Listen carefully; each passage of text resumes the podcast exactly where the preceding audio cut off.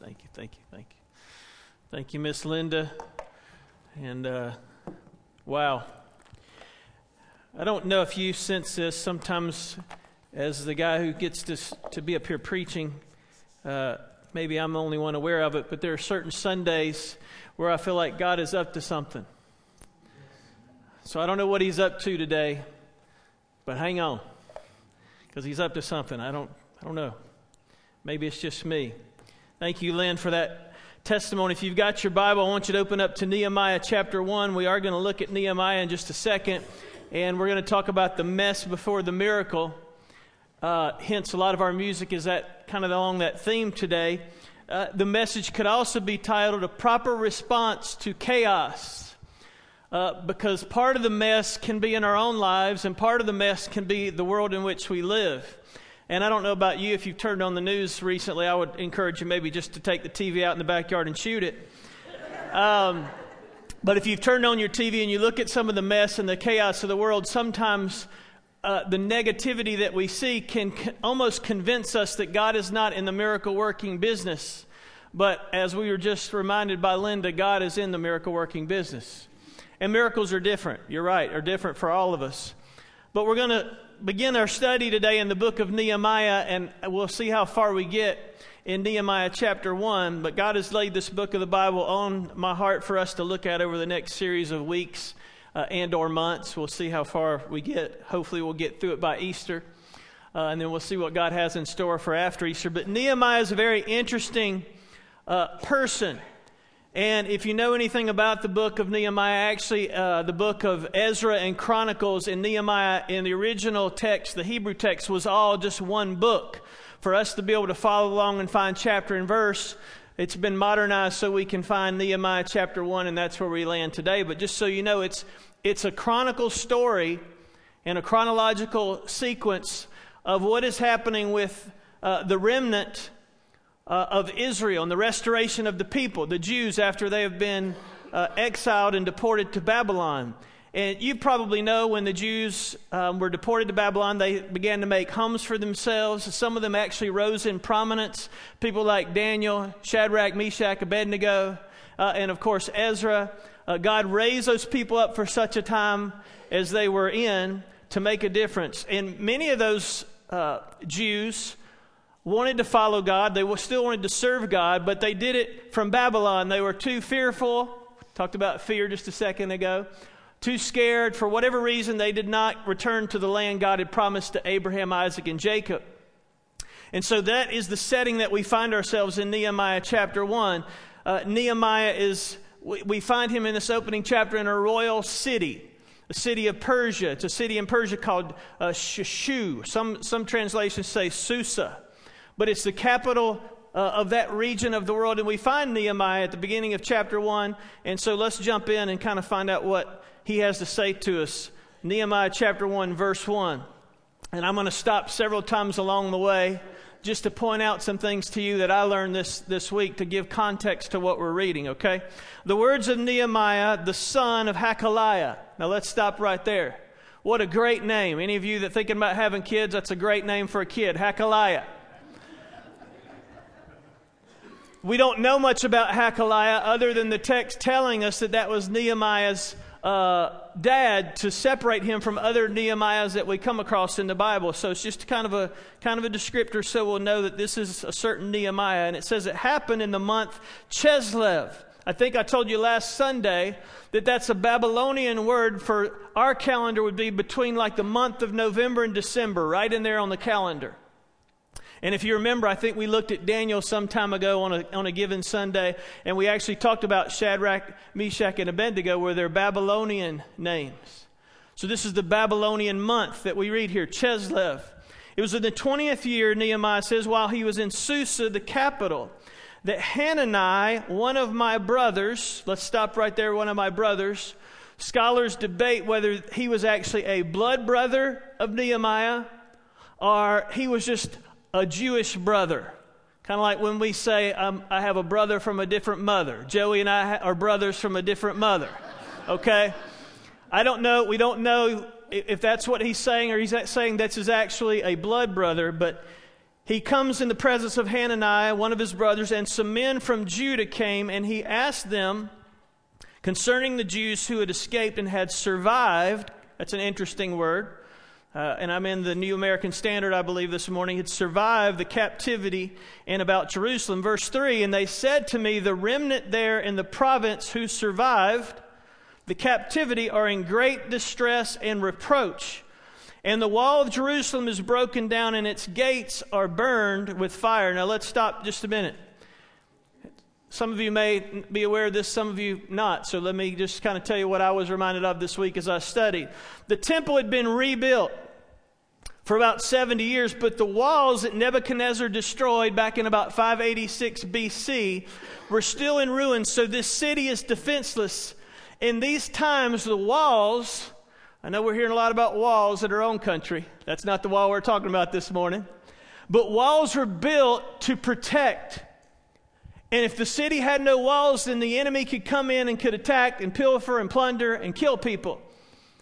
And so the, the walls have been, uh, are, are down. They need to be rebuilt. The city is defenseless. And they actually had tried, if you look back in the book of Ezra, chapter 4, they actually had attempted at rebuilding the walls at one time a few years before, but some Samaritans and some other uh, pagan residents of the land started to complain. And they started to complain at such a level that Artaxerxes, the king, just said, Stop, just stop, just stop. People are complaining. We're not going to do that. We're going to quit. And so they stopped the work. And so we pick up at verse 4. It came about when I heard these words. Nehemiah says, I sat down and I wept, and I mourned for days. And I was fasting and I was praying before the God of heaven, and I said, I beseech thee, O Lord God of heaven, the great and awesome God, who preserves the covenant and loving kindness for those who love him and keep his commandments. Let thine ear now be attentive and thine eyes open to hear the prayer of thy servant, which I am praying before thee now, day and night, on behalf of the sons of Israel, thy servants. I'm confessing the sins of the sons of Israel, which we have sinned against thee, and I and my father's house have sinned. We've acted very corruptly against thee, he says, verse 7. We've not kept the commandments, nor the statutes, nor the ordinances which thou didst command thy servant Moses.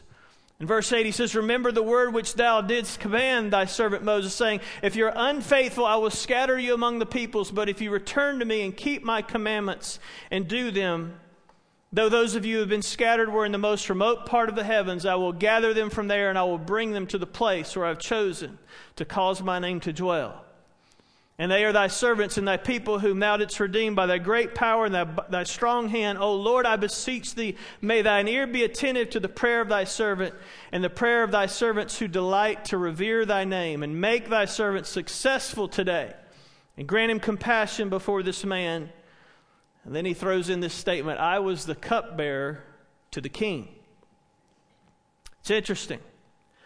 Cupbearers had a very special privilege of admission to the king. And you may be aware that the chief job of the cupbearer was to taste anything that the king would eat. I need one of those. and what he would do is he would he would taste the wine or the food and, and if he didn't die, then the king would go, okay, this is okay, because that was a way that opposing forces and people who did not like him could infiltrate that particular ruler and actually take them out was by poisoning their food. So the job of the cupbearer was very important.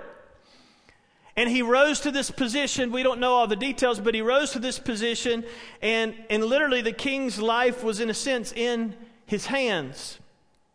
Because the wealthy enemies, as I just mentioned, from a sovereign uh, other nation or area could be ready to bribe Nehemiah to poison the king and to take him out.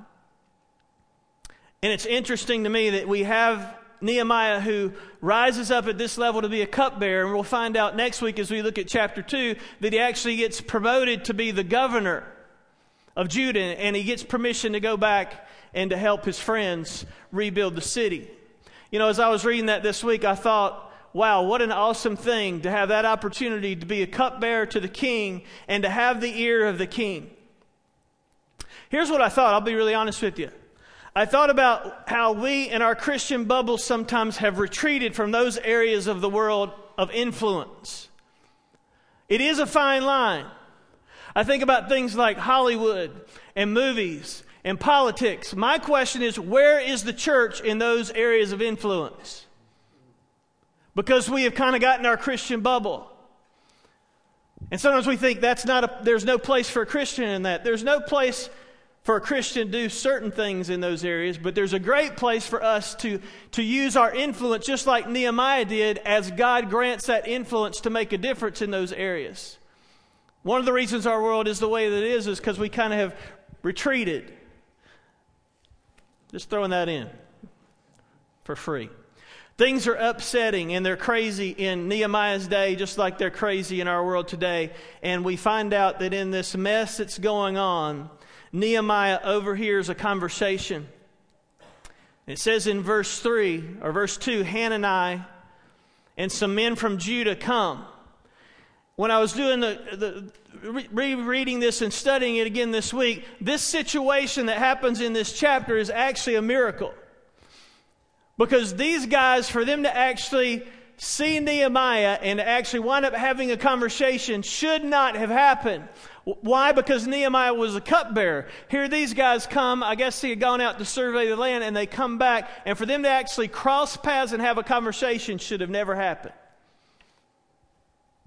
Because Nehemiah was here politically, kind of the assistant to the king, cupbearer to the king, and those guys were mere soldiers, mere spies to go out and see the land. And yet, somehow, in the, in the hallways of the palace or wherever this took place, Nehemiah overhears them talking. And I don't, we don't know what they said, but obviously they're talking about what they've just seen. He overhears them and he says to them, he goes to them, it says in verse 2, and asks them what's going on with the Jews who had escaped. Which brings us to the first thing about the mess before the miracle. The first question I would ask us this morning is Will you see the problem from a godly perspective? You know, uh, uh, our behavior is controlled 100% based on our perception. Did you know that? The way we respond to situations or re- we react to situations is 100% dependent upon our perception. I heard this story of a preacher one time, and he was preaching this sermon, and there was a large crowd, and he was watching, and everybody seemed to be listening. But there was one guy in the crowd that the whole time he was preaching was just talking. He was talking to the guy beside him, and he would lean over. And he was just leaning over and he was yakking, yakking back and forth. And the longer he preached, the more frustrated he got. He's thinking, Here I am. Most people are listening. This guy's down there yapping. What is the problem? What is the problem? Finally, the service ended, and to make matters worse, here those two gentlemen come down to the front.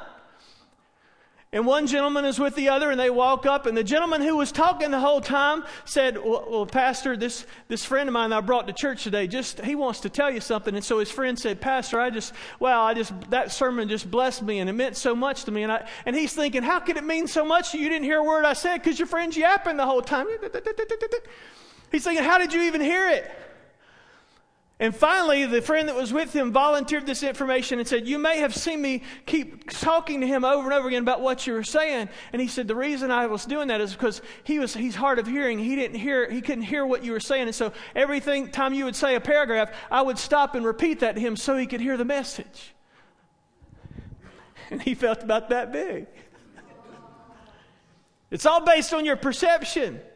So here we have Nehemiah. He hears from these friends who have come back.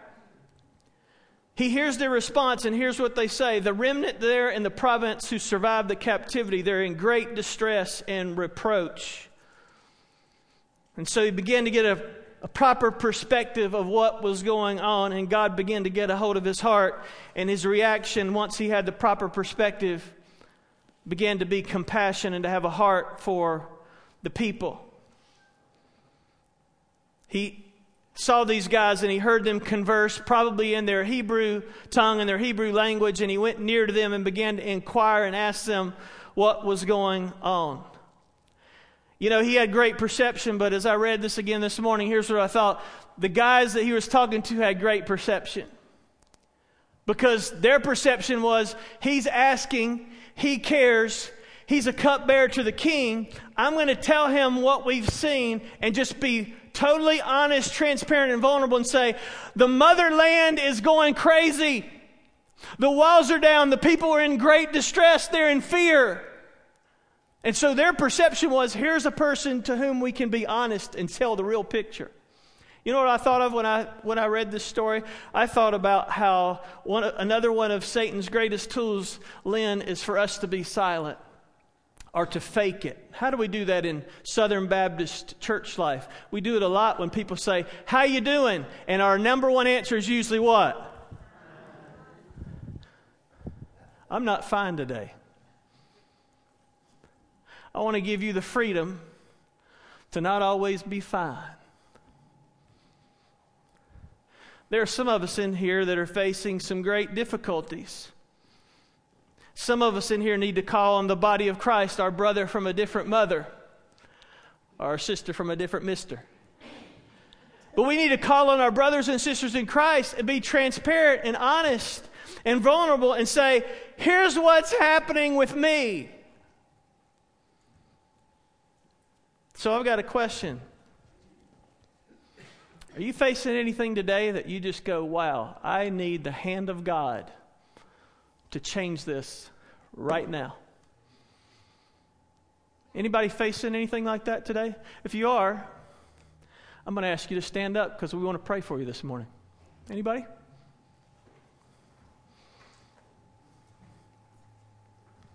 I'm standing too, by the way. I want you to know, as one of the pastors here, just like Nehemiah was, this is a place where you can freely be transparent and vulnerable and not have to say everything's fine. If you're close to somebody who's standing this morning, I'm going to ask you, if you're seated and you can stand up, to stand up and, and get close to a person that's standing. Would you do that? You may not know what's going on with them, but we're going to have just a moment of prayer. And you get close to somebody who's standing, and I want you just to begin to pray, church family. Just pray. You may not know what to pray. That's all right. Just start praying out loud. Somebody, if you're standing by somebody and you would pray, just start praying if you would.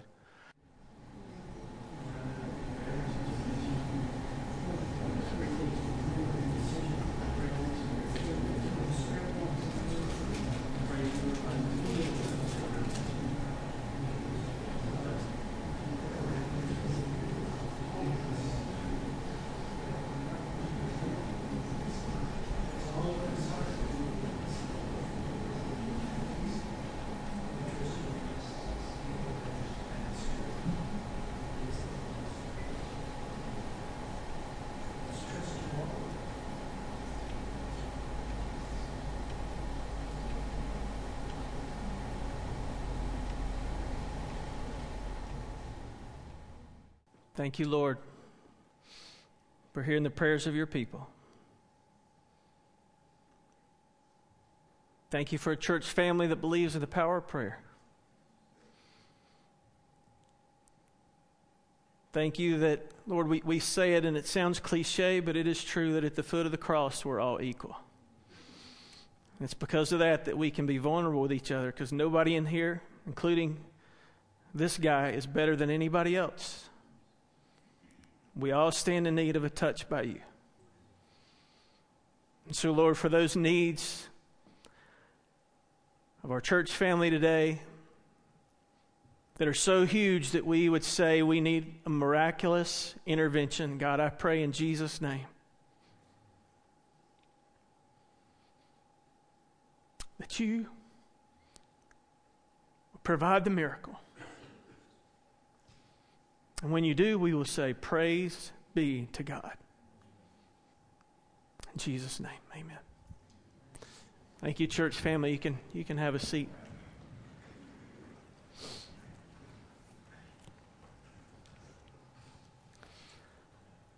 So the question is do we have a burden for people?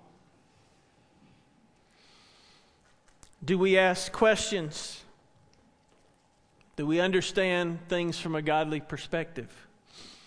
I'm grateful that when we read Nehemiah, could have watched these guys just walk on by, but he engaged with them and asked questions and had concern.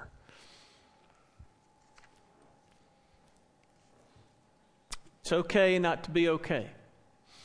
It's okay not to just say everything's fine. Sometimes that's a great response. Sometimes it's not. But we want to be honest. And these guys were honest with Nehemiah. And they said, The remnant who survived the captivity are in great distress and reproach. And the wall of Jerusalem is broken down, and its gates are burned with fire. And Nehemiah had a wonderful response because as he saw things from a godly perspective, it motivated him. His, his correct perception motivated him to have a proper response. What did he do? It says he prayed and he fasted. And he wept and he mourned for days. My translation, my verse says mourn for days, but if you actually find out how many days, it was for four months. Four months of prayer, four months of fasting. We've talked as a church family about how important prayer is, and I've called us to a time of prayer. Maybe we should be called to a time of fasting. Have you ever done that? I'm not talking about you miss lunchtime and you realize it's two o'clock and you just go, oh, I'll wait till supper. That's just missing a meal. I'm talking about strategically and specifically fasting because you're so desperate for God, you want to see Him do something, and you're like, I am going to stop eating until you speak to me. I've done that for a week. I've had some friends of mine do it for 40 days, God bless them. Whew. It's a long time. But Nehemiah turns to the Lord and he weeps and he mourns and he fasts and he prays. Why? Because he realizes his perspective has been changed. Church family, my prayer for us as we look at the future, and we're going to stop right there this morning, but as we look at the future, we'll come back to this next week and we think about where God is calling us as a church family, is to see things from a godly perspective. The world is doing its dead level best and by the way, we'll spend any amount of money possible to get us to see things from the world's perspective.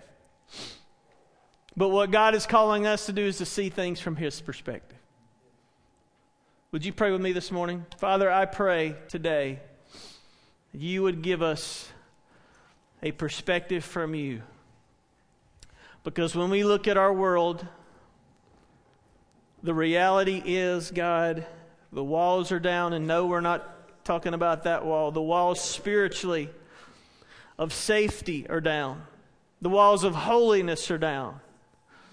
The walls of godliness are down. And for many of us, myself included, that's why we're not fine.